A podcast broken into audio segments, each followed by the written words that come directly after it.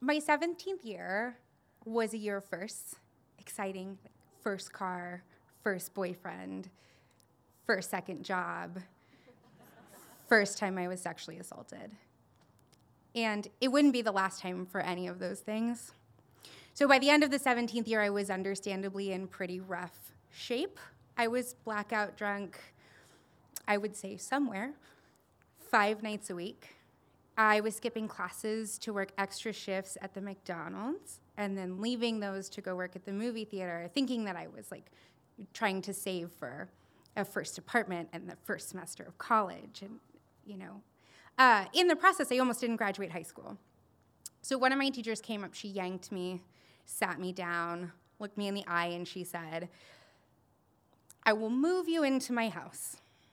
I will pay you, and I need you to hang out with my kids for three hours a day in the morning, then drop them off at school. And I was like, okay, like, what's the catch? She was like, you just need to be there, and you just need to be sober. And I seemed like a pretty sweet deal, but I didn't know if I could be sober that much. So I asked her, What if I can't? And she looked me in the eye and she said, We will figure it out. Uh, which felt crazy, but you know, I moved in. Um, I started out sleeping on a couch in the garage, which was a big upgrade from sleeping in my car between shifts, which was also better than sleeping on the big bags of popcorn behind the concession stand at the movie theater. Um, but I did it.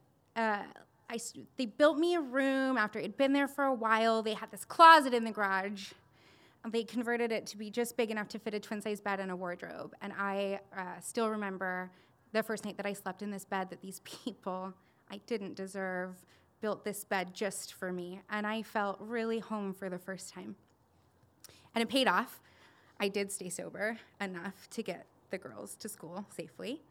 Um, I did graduate high school, and I think I graduated like in pretty okay standing. And I got a better job, my dream job. I just wanted to be a caregiver. And I had this brilliant plan that I would do that 40 hours a week. If I was really careful, be enough to put me through school, and I'd be fine. I'd be totally fine. But it never really was 40 hours a week, and I loved my job, so I just got another one. And it still wasn't quite enough, so I got another one, another one, another one. Um, so fast forward five years, I had been working 120 hours a week on average, um, and never less than three jobs, usually four or five. And I was exhausted, and I had a relapse, and I had a crisis. So I did the only reasonable thing to do in that set of scenarios, which is quit everything. So I quit everything, almost everything. I kept one job, a caregiving job. Uh, and then I started looking for something better, and I found it.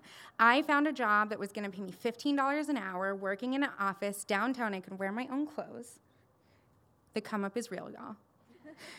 Um, they were going to work around my school schedule, and they were going to help me pay for it. And so all of a sudden, I was like, I have made it.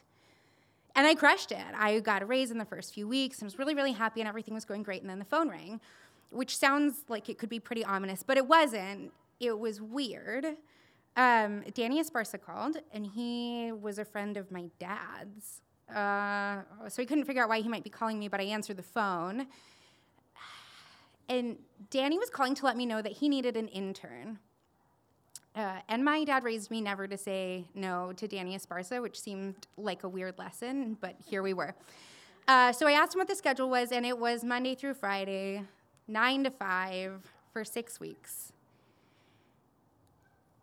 But my dad said never to say no to Danny Esparza, so I quit my job.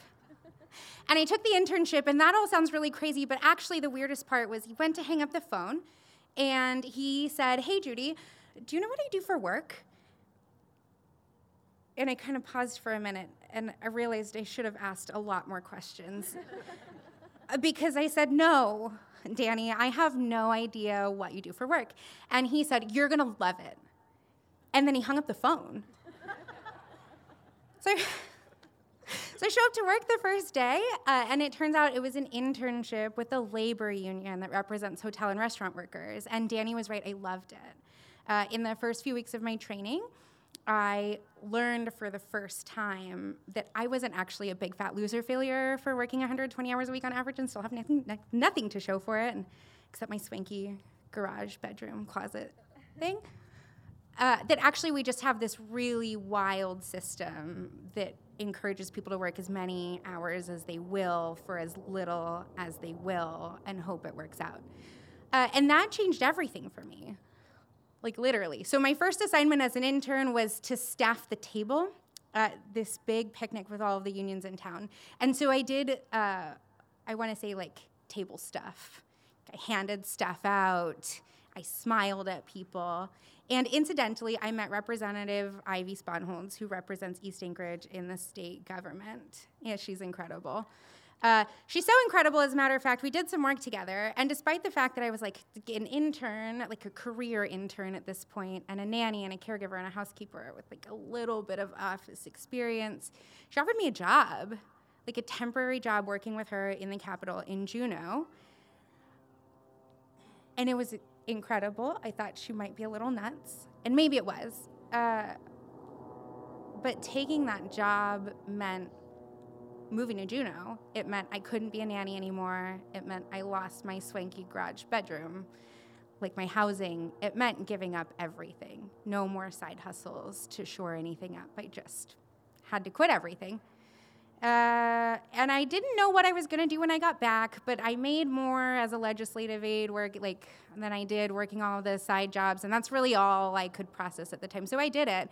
Fortunately for me, I met someone pretty great a few months before I left, and I really sassed him. I was like, "I'm going regardless, just so you know. So if that's a problem for you, you should kick rocks because I'm going to Juneau for several months." But it wasn't. It wasn't a problem. Um, so he came to visit me a few times, and I really liked him. And so it was getting to the end, and I didn't have a place to live when I came back. And so I was like, hey, could I stay with you for just a few weeks? And he said yes, and I never left. it worked out for me and things did get better i came back and i had a full-time job at the union with danny and i like i did what union people do right like i saved money and i bought a house and i went on vacation and things were really great and then the phone rang uh, and like, well, COVID happened, right? And COVID happened, I lost my job. When that happened, I lost my mind. I blew my severance, said I was going to be unemployed for a while, found more work because it's kind of my shtick. Uh, and then things were fine, and then the phone rang. That was ominous. Uh, I left my mom's house when I was like 13 or 14. She was really abusive. When I was 15, she got pregnant with twins. Uh, and that seemed like a bad but it was happening, uh, and I knew from that moment that they were going to need an out one day, and that I was probably going to need to be that out one day. And then 15 years later, that day came. They called and they said, Can you pick us up? We're not safe. And I looked at my partner. I was like, Yeah, I'll be there. You know, leave in five minutes, hang in there. I'll be right there. And I looked at my partner and I was like, um, Are you ready to be like a parent? and I gave him an out, y'all. I really did. but he said yes, and we went to go pick him up, and we moved him into our house. And we got like the paperwork, you know, we got him papered the way that you should. Um, and over the next few months, we moved like three times. We moved them in. We moved us out of my perfect little home that I was to bring my own kids to one day. Uh, we moved into an Airbnb, renters into my house, and then we moved into the first house that we could find that we could afford that fit us all. Uh, and things got better.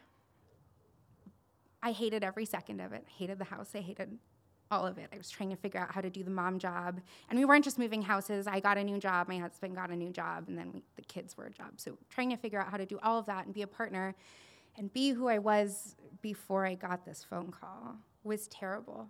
But by June, we had like a rhythm. I wouldn't say it was great, but we had a rhythm. July was incredible.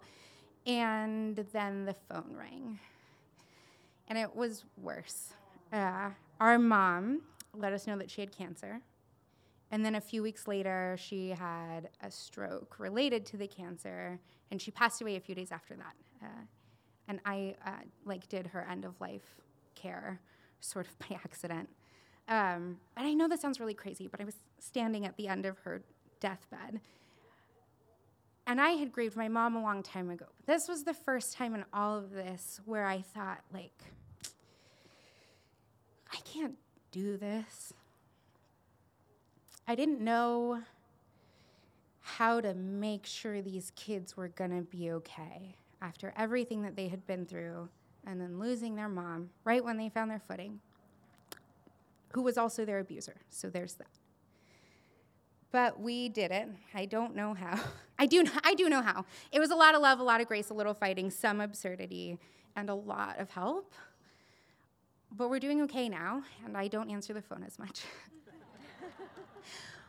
But it is kind of crazy because when I take a step back, I would never do this again. I don't know if I ever could do this again. It was too much. But I do know all I ever wanted to be was a caregiver.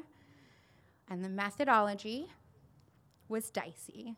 But when I take a step back and I look at my house, and we've grown our family since then. My dad moved in, we took in a third kid, we have six dogs. It's, it's grown. But I look at this beautiful house, busting with life and love and energy and still a lot of absurdity.